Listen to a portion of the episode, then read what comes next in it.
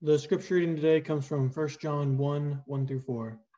That which was from the beginning, which we have heard, which we have seen with our own eyes, which we looked upon and have touched with our hands concerning the word of life. The life was made manifest, and we have seen it, and testify to it, and proclaim to you the eternal life which was with the Father, and was made manifest to us. That which we have seen and heard and proclaim also to you, so that you too may have fellowship with us. And indeed, our fellowship is with the Father and with His Son, Jesus Christ. And we are pre- and we are writing these things so that our joy may be complete. Okay, um, there we go.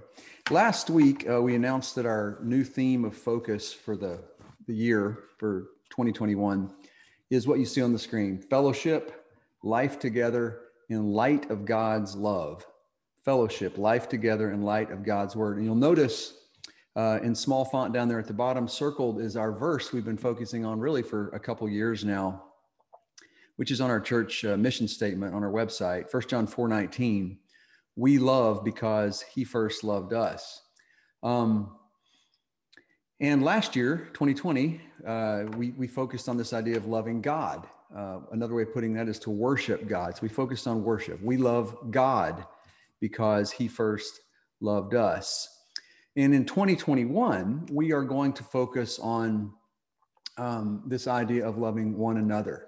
Uh, the love of God generates in us a different kind of relationship with our fellow human beings, especially uh, those of us who have um, uh, committed to following Christ, disciples, fellow Christians.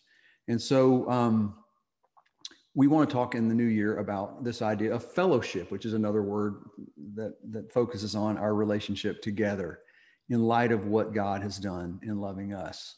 We love one another because he first loved us. Now, um, in our text for today's sermon, which was just read, which is also the opening paragraph of the epistle of First John, we find John expressing this desire uh, that his readers have fellowship. He says that you too may have fellowship.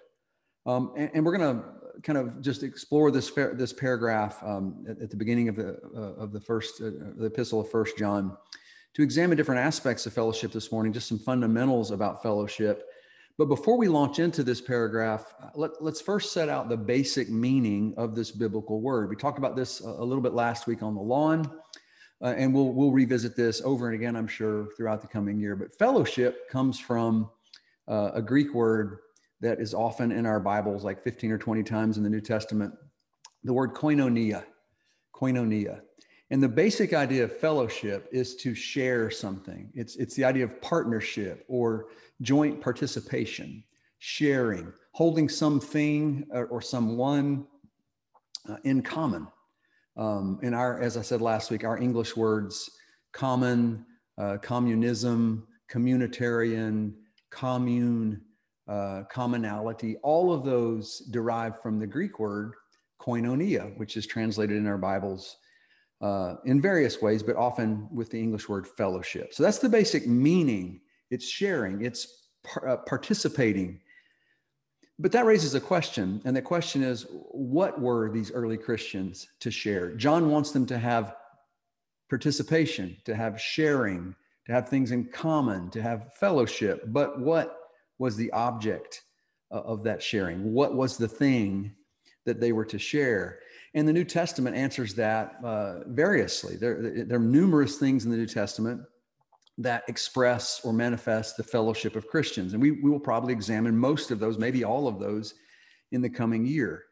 But we can sum them up uh, by saying that the early Christians were expected to share life together. Uh, it, it wasn't just sharing this or that or the other, it was sharing the whole of their lives together. And that's why we've made our uh, theme for this year fellowship, life together in light of God's love. so, New Testament writers don't envision a fellowship where the only thing shared is a, uh, a weekly church service uh, or even a few tasks, you know, a few projects that, that various Christians are involved in. It's much more than that. Those are important. But fellowship for the New Testament writers is much deeper, it's much more pervasive, it encompasses all of life. So when we have fellowship, with one another, we are sharing our whole lives, all of it the ups and the downs, the, the blessings and the burdens that we all experience, the hopes and the heartaches, all of that is shared. We live life together. It's a much more radical concept than many Christians have in a very individualistic culture such as ours. But I think you see this sort of whole life sharing in just some of the things that the, the New Testament says for Christians to do with regard to one another. Let me give you two or three examples here. In Galatians 6 2, Paul says, Bear one another's burdens and so fulfill the law of Christ. We're to bear, your burden is my burden, my burden is your burden. It, it won't do to just say, Well, that's your problem. You know, uh, I'll see you at church. Uh, you know, that, that, that's my problem. Don't get in my business. Uh, but when we have a task to do, we can do that. Just don't really pry You know, he says we're to bear one another's burdens. In Romans 12, 15, after having said that we're to love one another with brotherly affection, he says that means that we're to rejoice with those who rejoice and weep with those who weep. Think about the metaphor here brotherly affection. Our love for one another in the church is to be characterized by the love of a family, it's brotherly, right? That's a familial word. So you think about in a functional family, not a dysfunctional one, but a good, solid family, the love that is there is deep, it's visceral, it's holistic. Uh, you, are not supposed to just cordon off aspects of your life and keep them to yourselves, really. Uh, the, the, the thoroughgoing, uh, you know, love that describes a family, that characterizes a family, means that we share our joy, we share our sorrows, we rejoice together, we weep together. And he says that's how the church ought to be. And one more, in James 5:16, we're told to confess our sins to one another and pray for one another. So um, fellowship involves a lot of vulnerability. It, it's a, an intimate kind of word, and you know, there's nothing more intimate than confessing your failures to somebody else. That opens you up psychologically and emotionally. But he's saying, do just that, knowing that you will get not judgment, as Stephen was about, uh, was talking about, but you'll get prayers, you'll get love, you'll get um, uh, heartfelt uh, and sincere expressions of, of concern. Okay, so with that all in mind, the basic meaning of fellowship is sharing life together. I want to look now at the first paragraph of First John, the epistle of First John, where John, the writer, lays out three fundamentals of fellowship, three fundamental truths um, that we need to appreciate if we're going to have any hope of, of coming close to this biblical idea of fellowship. The first of, the, of these is this we want fellowship. We human beings crave fellowship. It's one of our most elemental desires, one of our most fundamental desires. We have this social capacity we have this built in need to connect with other human beings. And that's a universal human longing. And I'm not saying that all humans appreciate this or that all humans are at a place where they can admit this, certainly in certain moments. And I'm, uh, I'm certainly not saying that humanity is adept at satisfying this fundamental longing. We botch that daily. Just watch the news. We, we botch it on a national and global level. Uh, we want this thing, but we're not very good at figuring out how to keep it going, how to keep social and relational unity and connection going. We're divided, we're strife torn, um, we're bent out of shape most of the time about breaks in these things that we might biblically call fellowship, sharing life with other human beings. And yet, I am saying that scripture presents human beings as fundamentally relational beings. We're relational beings. Think of Adam, the first human being, there in the Garden of Eden. We read in chapter two, after his creation, you know, it was good, it was good. And after the creation of humanity, it was very good. But as part of that is expanded with a different kind of theological lens in, in Genesis 2, And that creation account, we read that it was not good that Adam, this first man, was alone. That's what the scripture says. It wasn't good that he was alone, but God made him alone. So, evidently, God created Adam with this need for social connection, with this need for relationship, for not being alone uh, as part of his nature. That need, that missing puzzle piece is sort of built in to the heart of Adam. It was not good that he be alone. And so God uh, created a, a, a mate for him. Now, I want you to notice something here from our text in First John. John links fellowship, he connects fellowship to having our joy made complete. You can see this in First John 4. Talking about fellowship, he says, And we are writing these things so that our joy may be complete.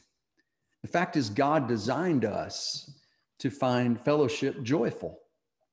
Fellowship brings joy. It's, it's something we desire. It's something that when we find it, we find pleasure in we find satisfaction. We're just wired that way. People uh, have different means and methods and intensities uh, in, in the way that they express this desire, but we all have it. We desire it. And many of our pastimes reveal this basic craving to share our experiences with other people who might have the same interest. You know, think about hobby based clubs. I mean, the most arcane esoteric hobbies if you look hard enough, you can find a club of people to share that with. I remember when I was a kid, there were ham radio clubs, and I would go in there, the dad's closet where he had the ham radio, and I was like, don't really get it. But he was talking to people in Germany and everywhere. So evidently, you know, I'm the one who doesn't get it. A lot of people do get that. Think of sports fans, you know, uh, the Tar Heel Nation, uh, the, the, you know the Gator Nation, the, the Crimson Tide fan, uh, whoever it is. Think of all these people tailgating before a college football game and uh, moving into the stadium where there are you know 70, 80,000, 100,000 people, and they're all uh, functioning almost like it's a church. They're they're uh, singing their team songs together at the top of their lungs. They're high fiving people they've never met in their lives. They're reciting cheers collectively that they've learned over the decades.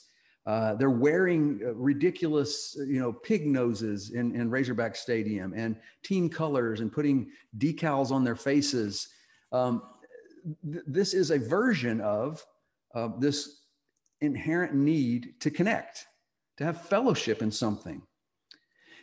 Actually, even many of the world's great evils grow out of a distorted, uh, kind of twisted version of fellowship. If you think about it, what are tribalism and racism but this impulse for group solidarity gone wrong? You know, that's what it looks like when the impulse for fellowship gets twisted. Think about gangs, uh, gang violence. I'm reminded in this connection of, of Proverbs chapter one, where the wise man is insisting that his son be careful of sort of uh, peer pressure to join in nefarious activities in the name of camaraderie. Read with me here in Proverbs 1, verse 10. The wise man says to his son, My son, if sinners entice you, do not consent. If they say, Come with us, notice all the collective pronouns here. Not come with me, not you just go do this, but come with us. There's an us we thing going on here. Let us lie in wait for blood. Let us ambush the innocent without reason. Like Sheol, let us swallow them alive and whole like those who go down to the pit. We shall find all precious goods. We shall fill our houses with plunder. And especially verse 14 throw in your lot among us. We will all have one purse. And he says, Don't walk with them, son. But that appeal, you know, to, to find belonging, even if it's distorted, even if it's twisted, is so compulsive in human beings. We need fellowship. We need to be part of a group. Uh, it's not good that we be alone. The fact is, God designed us to find uh, fellowship fulfilling, to find joy in it.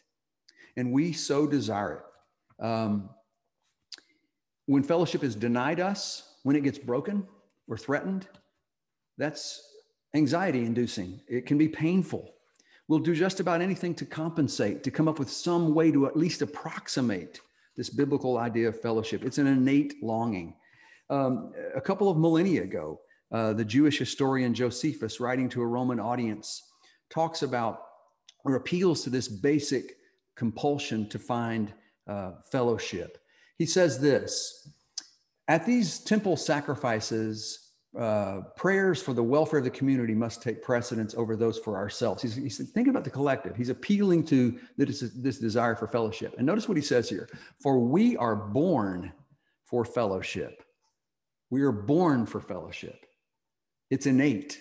Uh, we, we are born into this need to connect socially. And he who sets its claim above its private interest is especially acceptable to God.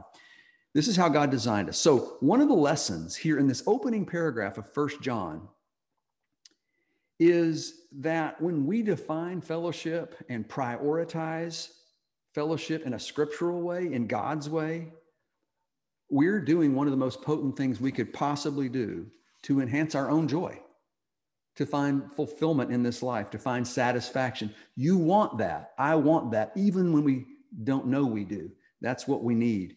Fellowship is pleasurable, fellowship is satisfying, and God wants to satisfy that desire in us because He put it there. But not only is fellowship pleasurable, it's also critical, it's crucial. Fellowship is not only something we fundamentally want, it is something that we fundamentally need. Now, this may sound similar to the first point I just made, since the desire for fellowship can be so strong as to qualify as a need. The point here that I'm making, though, is, is that fellowship with one another is inextricably linked to our fellowship with God. All right? The two travel together. You, you really can't have one without the other. If you want to have fellowship with God, if you want to have a relationship with God, you have to have a relationship with God's children. And that's really the assumption that is made here in the opening paragraph of First John. So if you look at verse 3, I want you to notice how the author shifts uh, shifts rather seamlessly between fellowship with us, with brothers and sisters in Christ, on the one hand, and fellowship with the Father. They go together. He says this That which we have seen and heard, we proclaim also to you, so that you too may have fellowship with us. And indeed, our fellowship is with the Father. Without any explanation, uh, he doesn't back out of his point and sort of, here, let me give you a sidebar to sort of tell you why I'm linking these two. He just toggles seamlessly between fellowship with us and fellowship with the Father because they are two sides of the same coin, we might say. The, the two automatically travel together. This is also evident down in verses six and seven, where he's contrasting our need to walk in the light versus walking in darkness. The light comes from God, the darkness from someplace else.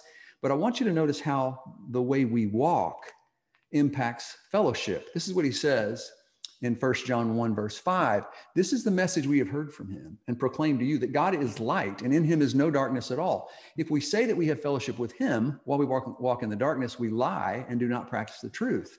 But if we walk in the light as he is in the light, we have fellowship. Now, you would expect him here to say fellowship with him. That's what he's just been talking about. But all of a sudden, without any advance notice, again, he seamlessly shifts to fellowship with one another because fellowship with him, with God, and fellowship of one another go together inextricably, as if vertical fellowship is inseparable from horizontal fellowship. Um, without this fellowship with our brothers and sisters, our fellowship with God is in jeopardy. And I think sometimes we like to think that we can keep up a solid relationship with God merely or at least mainly on an individual basis. You know, we, we have this idea that we can maintain vertical fellowship while letting horizontal fellowship sort of slip by the wayside. And I, I, I do want to acknowledge that, of course, spirituality uh, does involve our individual relationship with God as well. We, we should spend some time alone with God, just as Jesus did on several occasions. You know, we would go off to the mountains of Caesarea Philippi and leave the disciples, but it was for a season. And while we can pluck out three or four occasions where Jesus did that, the other 98% of the Gospels have Jesus with people, working for people, loving people, being loved by people. There is, there is this horizontal relationship with his disciples that is incredibly close. And Jesus doesn't try to disconnect that from his relationship with God. So those kinds of, you know, alone time with God occasions uh, should supplement, not replace, the time we spend with brothers and sisters. So, over the course of this next year, we plan to examine numerous other reasons why this horizontal fellowship is so important. For now, uh, we, we should simply note that First John doesn't even consider the possibility of a Christian keeping a close relationship with God while neglecting his relationship with the fellow children of God. We've read this many times. Chapter 4, verse 20 He who does not love his brother, whom he has seen, cannot love God whom he has not seen. All right. So, third point we can have fellowship. Now, what do I mean by this? We want fellowship, we need fellowship. The third point is about the possibility of genuine fellowship. This is something we actually can have. Um, it's attainable, it's a realistic possibility. In other words, genuine deep fellowship is actually possible. This is, I think, important to stress because you know we may have a deep desire for fellowship, for the joy that it can bring. People who don't even know God know that. Um, but we may add to that the fact that we accept how crucial it is to our relationship with God, that the horizontal and vertical are inextricably linked. But we may simultaneously struggle with doubt, with cynicism, even about whether authentic fellowship is truly achievable. We've just been hurt too many times. We've been let down too many times. There's just too much, you know, uh, too many counter instances, too much data to the contrary. It's hard to believe that real solid connection with other human beings is possible. And I want to say uh, that indeed, if it's pursued on the basis of merely human effort or according to the logic of, you know, the conventional logic of the world around us, uh, uh to which Christians are uh, hardly immune, let's be honest. Um, well, it, the unity and love and brotherhood of a genuinely shared human life, those things are difficult, if not impossible, to achieve if we're doing it in the conventional way with our own effort and bootstraps and logic and all of that sort of thing. As we read the opening uh, verses of First John, we're going to see something though. We're going to see that in Christ, this longed for, deep craving uh, for the reality of authentic fellowship is truly possible. So let's look at the first few verses of First John, this opening paragraph. And I want you to look for something as we read them this time through. I want you to notice how the language here is language that harks back to the language of uh, the first chapter of John's gospel. Okay, there's a lot of similarities between First John's opening words and the Gospel of John's opening words. And the Gospel of John, in turn, had evoked the language of creation, the language of Genesis 1. In the beginning begins the Gospel of John. That's exactly, same exact phrase in Greek as Genesis 1 1. In the beginning. Whereas Genesis 1 talked about in the beginning, God created the world. John 1 says, In the beginning was this word, this logos, identified later in the chapter as Christ, who was there bringing about creation as well. Um, part of that, he's, he is he is he is God. So, um, in Genesis one, we have divine speech. You know, and God said, Let there be light. And God said, Let there be this. And God said, Let that be the other. So divine speech is the key agent that had, that had brought forth life and light into this emptiness and chaos of a world that was formless and void, as Genesis 1 puts it. Well, in Jesus, that eternal word, speech, logos, is embodied, John 1 says. In the beginning was the Word, and the Word became flesh and dwelt among us. And when He enters the world, He brings new creation, new possibilities. Things become possible that could never be possible before. Life, light, replace darkness and disorder and chaos. So we're going to read this, and I want you to hear the echoes of John 1 and Genesis 1 in First John 1. All right? That which was from the beginning, First John 1, that which was from the beginning, in the beginning, John 1 had said, in the beginning, Genesis 1 had said, that which was from the beginning, which we have heard, which we have seen with our eyes, which we have looked upon and have touched with our hands concerning the word of life, the logos of life. The life was made manifest, and we have seen it and testified to it and proclaimed to you the eternal life, which was with the Father and was made manifest to us. It sounds so much like John 1, and in many ways, um, evokes uh, the, the, the language and the, uh, the themes of, of Genesis 1 as well. So, First John presents fellowship as something coming from another realm, coming from elsewhere, not from within this tired old world with its uh, worn out logic and pipe dream solutions. It comes from the realm of the eternal, from the, the realm of the word, the logos, God's realm. And yet, all of this miraculously did become manifest in Jesus Christ. He says, um, The life was made manifest. The life which was with the Father was made manifest to us. He says, we, we could see him and hear him and touch him. We were with him. This eternal Logos that was before the beginning became flesh. He was manifest as a human being and walked among us. So all kinds of things become possible. And I want to say in connection with fellowship that, that here, right here, then, is the ultimate key to our fellowship with one another. And we need to think about this throughout the year. What is the ultimate key to our fellowship with one another? It is our fellowship with Jesus Christ. The true basis for any fellowship that we will ever have with one another must always be Christ and Christ alone.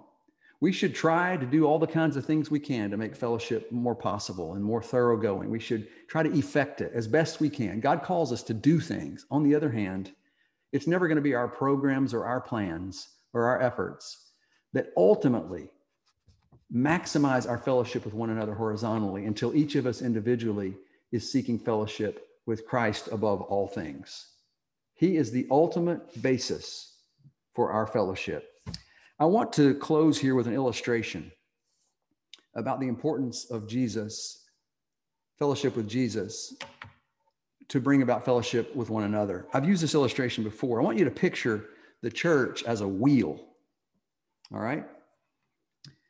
And think of Jesus Christ as the hub of that wheel. Okay? And so all the spokes are connected to Jesus. All right. He's the wheel, he's the hub of the wheel, and each of us are out on the perimeter uh, of that wheel. We are distant uh, from one another, you know, maybe to maybe due to our our diversity, the fact that we're so different from each other. It could be from any number of things. We're, we're different in cultural background. We've had different life experiences, different. We're damaged in different ways. We've had, uh, you know, we've been hurt by others in different ways. Some of us haven't been hurt as much. Some of us more. Um, we've got differences in temperament. So this little smiley face, you know, we've got we've got people in our church that are upbeat and cup half full, and then we got people who are sort of Eeyore, you know, they're kind of ah, probably not, you know, cup half empty, uh, more likely to point out potential pitfalls or something. Uh, those are diverse people. They're pretty far apart potentially. We've got cool people. We've got nerds. We've got uh, cautious, careful people, and then we've got people who are just like they're in no matter what. Let's let's hop in and we'll think later, right? And you could put a whole bunch more uh, little emojis on here to represent our diversity. But I want you to notice the distance between all of those those individuals. They're pretty far apart. But notice also what happens when each of these individuals begin to move in toward Jesus the distance between them and Jesus shrinks, but so does the distance between them and one another. We get the closest when each of us gets closest to Jesus because vertical fellowship with God through Christ and horizontal fellowship are inextricably connected. We will ignore that or de emphasize that fundamental biblical truth to our own harm and to the harm of those around us what we share in Jesus, when we come to the cross, the consciousness of being a sinner above all else, above all else, the uh, experience of forgiveness, the beauty of God's grace, the fact that God did first love us, all of that begins to become larger in our hearts and our minds and our consciousness. And it, it ultimately begins to eclipse all these other differences which might otherwise divide us. 1 John 1 3 says, That which we have seen and heard, we proclaim also to you, so that you too may have fellowship with us. And indeed, our fellowship is with the Father and with his Son, Jesus Christ. All right. I appreciate um, your attention. And that is pretty much what I've got. Good to be with you all today.